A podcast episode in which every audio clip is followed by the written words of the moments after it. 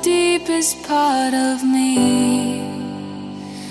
There isn't a moment that I'm not trying to understand how it could happen that you'd find me in the dark. So I will break